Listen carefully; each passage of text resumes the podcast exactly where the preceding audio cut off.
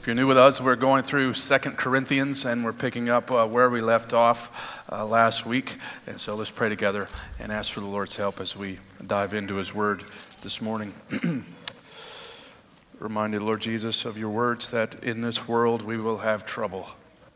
But take heart, I have overcome the world.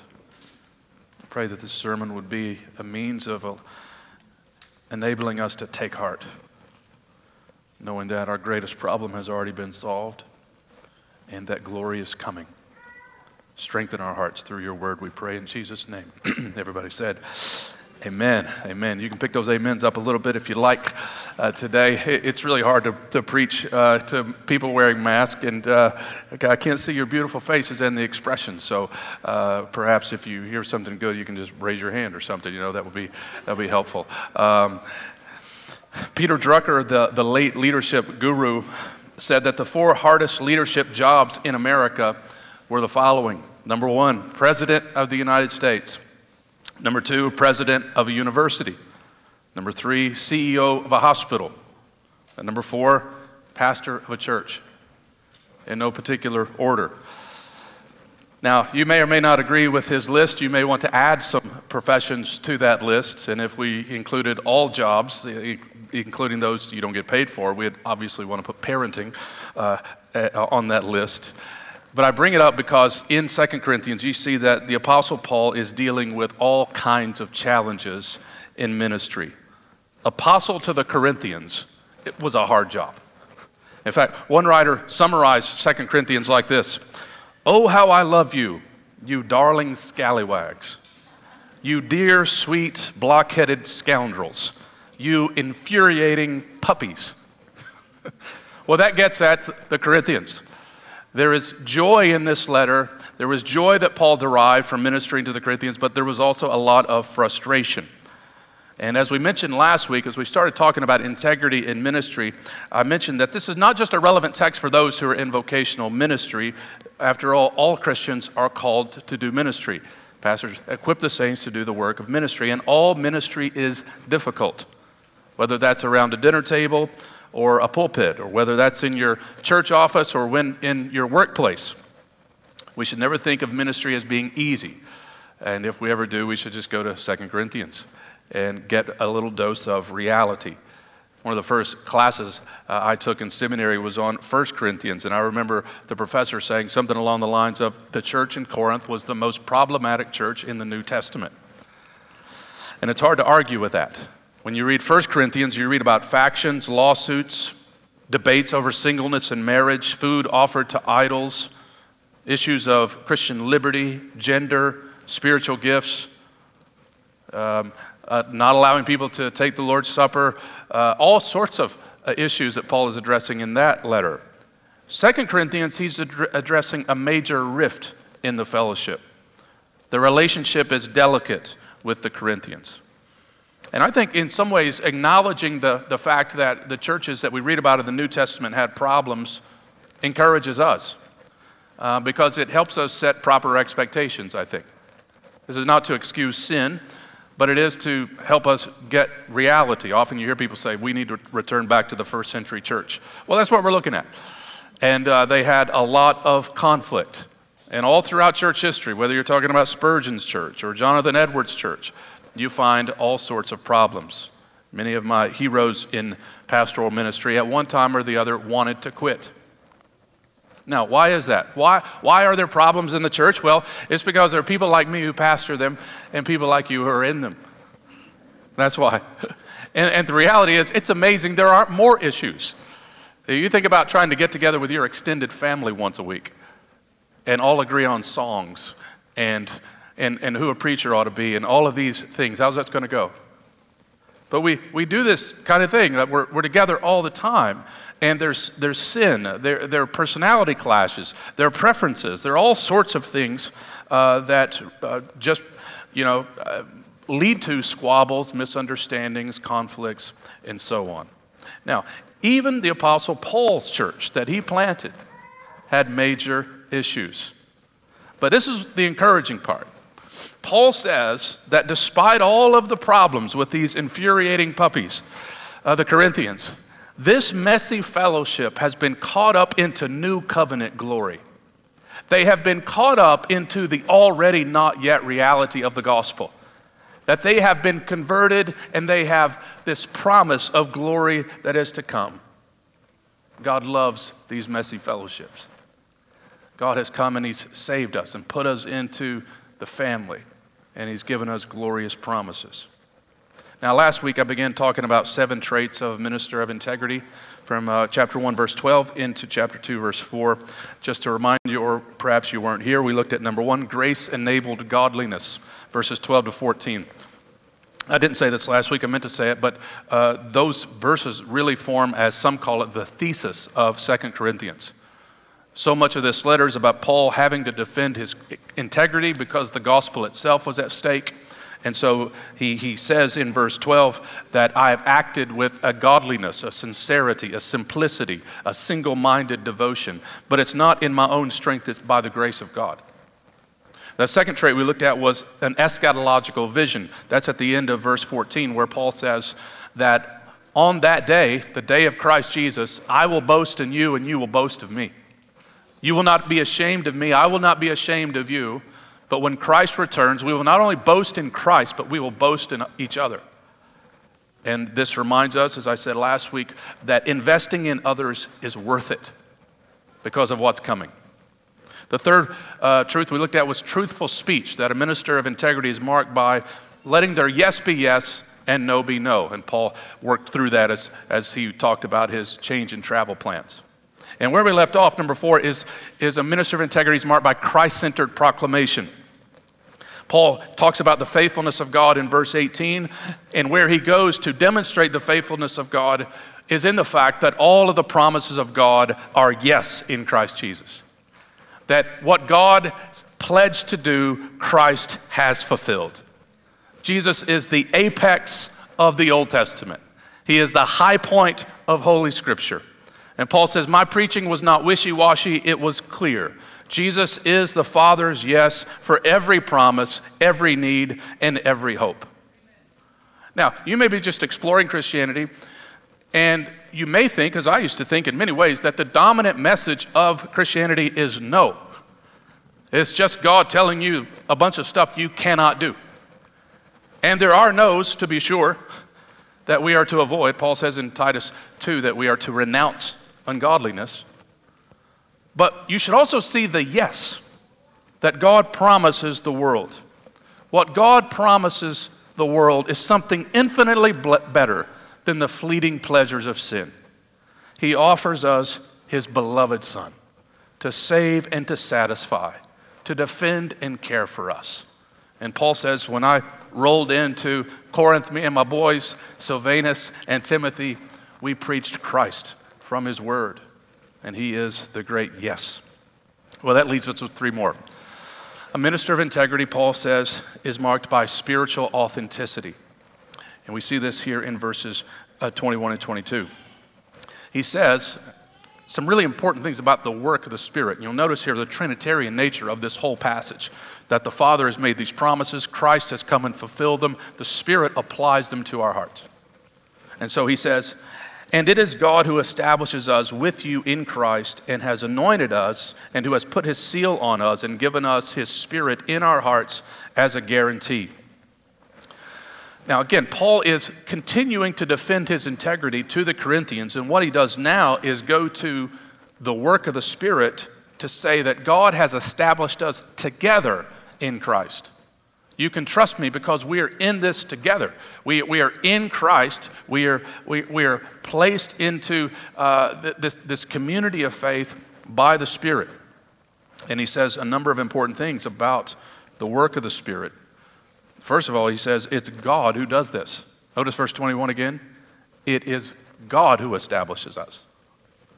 He, he says this kind of thing later in Second Corinthians chapter five when he's talking about Christ's work of reconciling us to God, and he says, all of this is from God. Salvation is of God. It is his work, it is his doing, and God has established us, he says, with you in Christ. He's established us. He gives four blessings here in these verses of the work of the Spirit. And all of them really point to one idea, and that is our security that we have in Christ. That we're, we're, con- we're established, first of all. This means to put it beyond the, the realm of doubt. To confirm or establish, to make secure. It was a word used in the judicial system and also in the commercial realm. Our status as Christians is solidified. If we are in Christ, we have been established. I've used before the analogy of a standby ticket versus a confirmed ticket. You don't want a standby ticket because you don't know if you're getting on the plane or not. But if you have a confirmed ticket, you're good. And Paul says, when you are in Christ, you are established, you are confirmed. And the Spirit makes this a reality. Secondly, he says regarding the Spirit that God anoints you. God anoints believers. He has put his, or excuse me, he has anointed us and he's put his seal on us. Often in Christian circles, you hear people praying for those who are about to preach or lead in corporate worship that God would anoint them. And that, that's a fine thing to pray, but the dominant emphasis in the New Testament is that all Christians are anointed in the sense that they have been consecrated and set apart for service. And that is because we are in the anointed one, Jesus himself. We are in the anointed one, and we, uh, as a result, are a messianic community. We are a community of anointed ones. Because we are in Christ, we are anointed by the Spirit, which means that we're saved not just from something, but for something. Again, all Christians are called and equipped to serve. And how is it that we're empowered to do this service? The work of the Spirit. He has anointed us. Thirdly, he says that God seals believers by the Spirit. Again, this is getting at the idea of our security that we have in Christ. The word sealed in the New Testament times referred to stamping of an identifying mark on something. We've been marked by the Spirit. We have been sealed. One writer puts it, the seal in antiquity was an impression made on wax by a special instrument to indicate the ownership of a document, and the presence of the Holy Spirit within us is a seal of ownership. We should remember that we do not belong to ourselves, but to God. We belong to God. It's a fundamental truth that we have to continue to come back to again and again and again, to remember whose we are. Back when uh, Kimberly and I were dating, back when we used to drive camels around, and, you know, horses, buggies and stuff. Uh, my mom would tell us when we were alone, she would go to bed and leave us alone. She would say, now remember whose you are. Because she knew Kimberly was quite tempted. All right? And, uh, you know, that's not true. Uh, she still, after seventeen years of marriage, she still plays hard to get. Uh, but mom's telling me that for me. Remember, and she was talking about who, who you are, not just uh, as your last name, but who you are in Christ. The Holy Spirit identifies us as belonging to God. We read this idea of, of the sealing in Ephesians one previously, right? That as we believe in him, we are sealed with the promised Holy Spirit. And so if you're not a Christian, believe in Christ. Turn from your sin, trust in Christ, and you receive a sealing. You are secure in Christ. And the Spirit comes to indwell you, empower you for service. But there's even more. Notice how he says the Spirit not only establishes us and anoints us and seals us, but he guarantees something for us, something to come in the future, when he says he's given us his Spirit in our hearts as a guarantee. Now, this is just a remarkable idea that the, the Spirit is, if you like, a down payment or a guarantee of our eternal inheritance to come. The Spirit is the first installment of the glory that is to come. You see this over in Second Corinthians chapter five, verse four and five. Paul gets at this idea when he says, for while we are still in this tent, this body, calls us a tent, we groan. That's a verse we can relate to. Being burdened. Not that we would be unclothed, but that we would be further clothed, that is, with a new body. And he says, so that we, so that what is mortal may be swallowed up by life. And then he says, he who has prepared us for this very thing is God, who has given us a spirit as the, given us the Spirit as a guarantee. So the Spirit is in us now. What are we doing now? We're burdened. We're groaning. The body's falling apart. But we're going to put on glory in the future. And there's going to be no more pain and no more burden, no more groaning, just gladness. How do we know that's true? The Spirit of God is within us today. And that Spirit is guaranteeing the glory that is to come. So the Spirit is not only transformative, the Spirit is also signifying something greater that we all anticipate. So again, back to this idea that God is faithful, verse eighteen. Where does Paul go to demonstrate the faithfulness of God? Well, he goes to Christ, fulfilling God's promises, and now he goes to the Spirit. Right now, the Spirit within us is testifying also that God is faithful. He's faithful. He's faithful to his promise that, that uh, the new heaven and new earth is coming. The Spirit is this down payment of that guarantee. So we rejoice today in incredible security we have in Christ by the Spirit. And what unity we have in the Spirit. Because you notice that's what he says, that he has established us with you, Corinthians. We're together by the Spirit. Now, sixth, a minister of integrity is also marked by joy-focused labor. These are some of my favorite verses about why we do ministry. Okay? Notice what he says in verse twenty-three. But I call God to witness against me. So he's swearing an oath. I want you, Corinthians, to know what's up. It was to spare you that I refrained from coming again to you in Corinth. Now, it's again, we went through Paul's itinerary a bit last week, but the situation was basically this. Paul was over in Ephesus.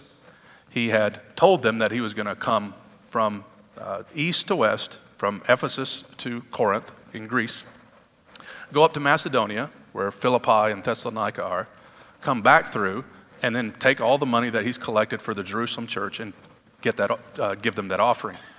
But he doesn't do that little up and back because he got a report that there was a major problem in the church. We'll talk more about that next week. And so instead, he just makes an emergency visit to address this issue. It seems to be one particular offender as kind of a ringleader of a faction. And Paul, it, the meeting doesn't go well. It's a painful meeting, a sorrowful meeting. So he goes back to Ephesus, and he hasn't been back since. Now, he's writing from Macedonia, and he's going to come to Corinth shortly. But there's a problem. So instead of coming that second time, he writes them a letter. It's a painful letter. And he says, here is why I didn't come again. It's because I wanted to spare you. I don't know if your, one of your parents ever said, don't make me come up there. Uh, right? It was an act of kindness and mercy that Paul says, I didn't show up, because the only thing that would have happened if I would have shown up is that there would have been judgment or more conflict. So instead, I decided to write you a letter, and basically he gives them time to repent and correct the problem. And as we're going to see next week, they did that. The majority of them did. And so he's, he's explaining why he didn't, he didn't come. And in doing this, Paul is reflecting the very mercy of God, who says, you know, Christ hasn't come again, and that's because he's merciful, not wanting any to perish, but all to come to repentance. And if you're not a Christian, you should recognize that this is a time of mercy right now, a time for turning to God in repentance and faith.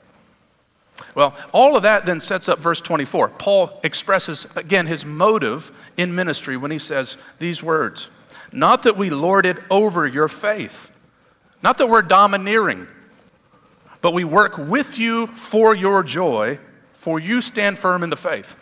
Everything Paul says that I wanted to do, everything that I have been doing is for your joy. It's for your joy.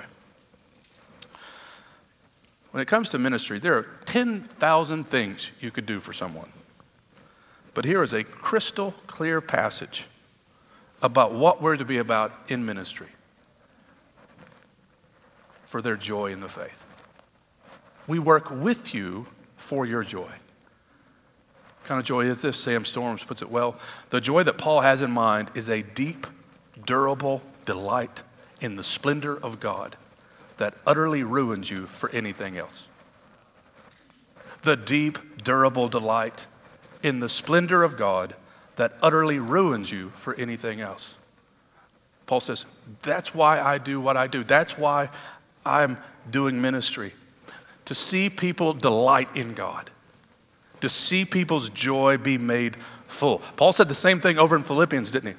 When he says, I don't know what I want to do, uh, Philippi, to live is Christ and to die is gain. I'm really torn because I know dying means more of the presence of Christ. But then, then he says, but I'm convinced of this, I will remain for your progress and joy in the faith. That's the motive. My brother Kilo over here, when we were bringing him in to the staff, he said, ask me this question all the time. Am I leaking? Am I leaking joy? And so it's a great practical way to apply this text. Uh, we, we leak, don't we? And we need other brothers and sisters to come and help us make progress and have joy in the faith. We are workers with you for your joy. And Paul knows he can do this, he says, because you're standing firm in the faith. That is, they were genuine Christians. And because they're Christians, he says, I don't have to dominate you. So you notice here, Paul has a responsibility to work, but he also gives the Corinthians liberty. He cooperates. He doesn't dominate. It's a great text on Christian leadership. They're standing firm in their faith, therefore he can teach, he can guide, he can counsel, but he's not a tyrant. Friends, what do you want to see in others? What do you want to see in your kids? What do you want to see in your growth group? What do you want to see in this church? Here it is, that we may abound with joy in Christ. To be satisfied in Christ, to glory in Christ. Every sermon, every growth group, every student ministry function, listen, every Zoom call, every family devotion, every conversation, all of it for their gladness in God. Someone has said before, failure is being successful at the wrong things. Well, here is the right thing for their joy in Christ. Paul says, everything that I did for you, Corinthians, was bound up with a sensitivity toward your well-being and joy. Now, here's the reality. You'll have a hard time working for the joy of others if you yourself have no joy. Which is why George Mueller, the great pastor and uh, caregiver of, of orphans, said, my first business every day is to get my heart happy in the Lord. That's my first business of the day. And this takes work. This is not like Paul saying, well, you guys are on your own. Notice, he's, we work with you, and the rest of the letter bears this out. This takes a work ethic. It takes sacrifice. But I love the methodology here. Paul says, I go about this work of seeing you grow in your joy in Christ, not by co-op, but not by dominating, but by cooperating. We're working with you. He wanted to work with them, not on them. He sees them as partners. He's not going to browbeat them. He's He believes in persuasion, as this letter shows us, but not coercion. I tell students uh, in, in seminary when they come in, listen, you, you get out of your education what you put into it. You can have incredible professors, but if you don't work, then it's not their fault. And contrary, you can have not so good professors, but if you really put in work, you're going to grow. Leaders must work hard, but followers also must do their part. We work with you for your joy. You can lack joy even though you have good leaders. Judas had Jesus, right? I don't think, you know, man, I just need someone else to mentor me. He had Jesus, right? And he betrays him. That's what the Bible tells us personally. We have to take responsibility to work out our own salvation with fear and trembling. Cooperating. He's not lording it over them. Jesus and Peter warned us about this kind of leadership. Paul's no tyrant. He's not being overly pushy. He has authority, but he believes in their liberty as well.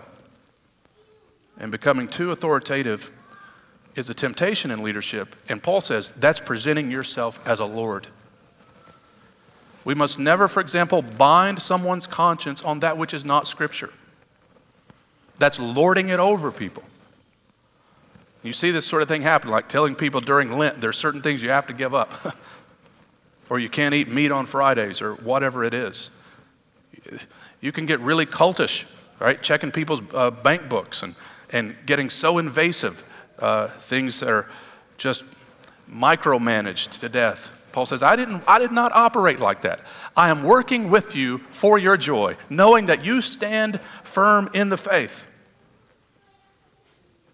This is, doesn't mean, again, it's, it's, you got to walk this tightrope. It doesn't mean we don't counsel. It doesn't mean you don't need leaders. You do. It don't mean kids uh, don't need their parents trying to disciple them. They do. But at some point, kids have to make decisions. They make choices, and all of us do. We thank God for good leaders, but we also recognize that we have to own our own faith. We have to take our faith seriously ourselves. And I have to remember as a, as a leader that people ultimately don't need me to live a godly life. They need God to live a godly life. We work with you for your joy. He says in chapter two, verse one, again, back to the idea of, of why he didn't show up. I mean, in this travel itinerary, Paul drops so much theology. It's, it's quite remarkable. I made up my mind not to make another painful visit to you. For I, if I cause you pain, who is there to make me glad but the one whom I have pained? And I wrote as I did, so that when I came, I might not suffer pain from those who should have made me rejoice. For I felt sure of all of you, that my joy would be the joy of all of you. So Paul has to have some hard conversations with the Corinthians. And ministering for people's joy doesn't mean you don't have hard conversations. Uh, we don't like those conversations, but Paul says, I wrote a painful letter. We had a painful meeting. But all of that was to put you on the road of obedience. All of that was actually for your joy. And he says in verse three, my joy is bound up with your joy. He says that to the Philippians too when he says, make my joy complete by being of the same mind. And I think you see something here from the Apostle Paul at the end of verse three. My joy would be the joy of all of you. That it really is in serving others that you find joy. Self-absorbed people are miserable people. But if you are serving other people, it's actually the pathway to your own joy. Now, I'm not saying that some weird psychological way we, we, we, we find ourselves in a place where we're motivated for our own self-interest. But just to say that when I work hard and serve the church, you know what happens? I get happy inside. Like there's a, there's a durable delight in God that happens. And Paul says, my ministry, even though it was through pain, through tears, through sorrow, because it was others-oriented, I derived great joy from that. Well, that's number six. Number seven, a minister of integrity is marked by heartfelt love. This just carries over the previous idea, but here Paul underscores love when he says, for I wrote to you out of much affliction and anguish of heart and with many tears. Look at the emotion in this verse. Affliction, anguish, tears. Someone told me early on, God never blesses a tearless ministry. Paul says, I wrote out of tears. I labored out of tears. But here's the purpose, not to cause you pain. I didn't like writing that letter. I didn't like having that meeting. I wrote it, why? To let you know of the abundant love I have for you. It's heartfelt love. He didn't like rebuking them.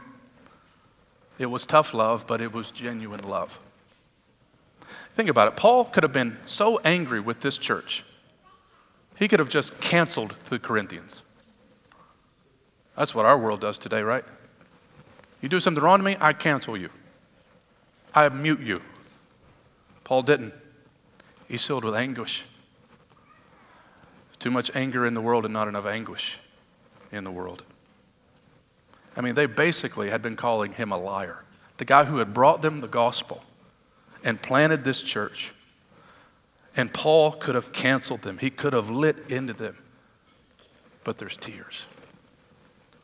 This is a big-hearted apostle. Paul is the one who wrote the famous love chapter to the Corinthians. When he says love, for example, bears all things. Oh, he's bearing with the Corinthians. He knows, as we need to realize, that sanctification, our growth in Christ-likeness, is a slow process. And we have to love with a patient love. When Paul says love is patient, the Corinthians are an example of that. One of the verses I love in this letter, it's chapter twelve, verse fifteen, when he says, I will most gladly spend and be spent for your souls. I'm going to spend myself for you. You can preach remarkable sermons, but if you don't have love, you're a clanging gong. And Paul's example challenges us, doesn't it? Grace-enabled godliness, an eschatological vision, truthful speech, Christ-centered proclamation, spiritual authenticity, joy-focused labor, and heartfelt love. But my friends, what a privilege it is to serve the Lord Jesus, to be caught up in new covenant glory, to lead others to follow him. What, what does it involve? Uh, look again at this, this bundle of terms.